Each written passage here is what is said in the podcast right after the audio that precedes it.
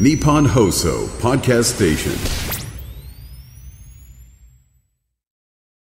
なんかね、いくつか、はいはいえー今井あさみアコースティックライブ2024オーロラの感想が届いています。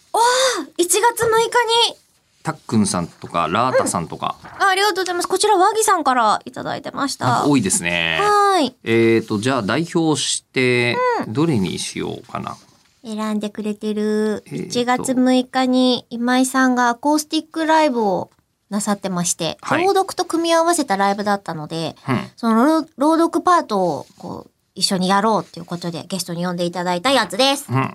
じゃあこれはたっくんさんからいきましょうかね。はいえーと、まあ、そのアコースティックライブご出演お疲れ様でしたと。はい、ありがとうございました。えー仕事始めだったんですよ、これが。あ、そうなんだ。すごい休んでるでしょ住んでる ?1。月6日からだよ、私の仕事始め。いいなリハーサル行かなかったですからね。え休みだからっていう理由で。まあまあ。いや、それはっつって。選ばせてもらえたんで。い、やもう本当にありがとうございます世の中のエグゼクティブは、えー仕事と,、えー、とこうあの休みをきっちり分けるっていう。はい今井さんはずっとリハしてて。えーすいません、私は。 まあ歌も歌うしね今さんはね。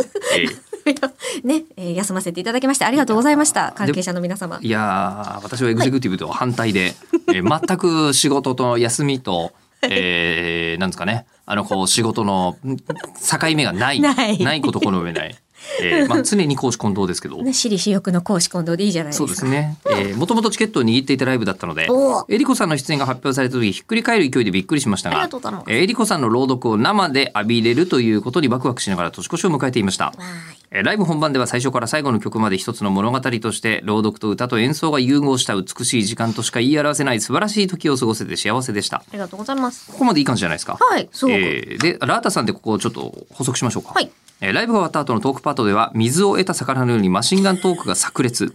えーそれまでの感動やしんびりした気持ちを一気に吹き飛ば し、えー会場を爆笑の渦にさせていました。えー3月30日にはお二人でのトークイベントが開催されるようです。今から楽しみにしています。で、この話でラタックンさんのメールに戻りますが、はいえートークパートで発表された今井あさみ中村江里子のブレッドバンケット始まりのパン祭りも何がどうパン祭りなのかも含めて楽しみですとありがとうございます。これはね、はい結構昔初めて聞いた時は僕も好きで何度も使ってましたけど、いや日本三大祭りといえば三社祭りと、えー秋のパン祭り春のパン祭りですよねっていうのはよく言あってれ、まなんしたかけど。葵祭りとかなくなっちゃうんだ。なくなっちゃいます。時代祭りも、あい青い祭りも全部こっちに行っちゃうんですけど。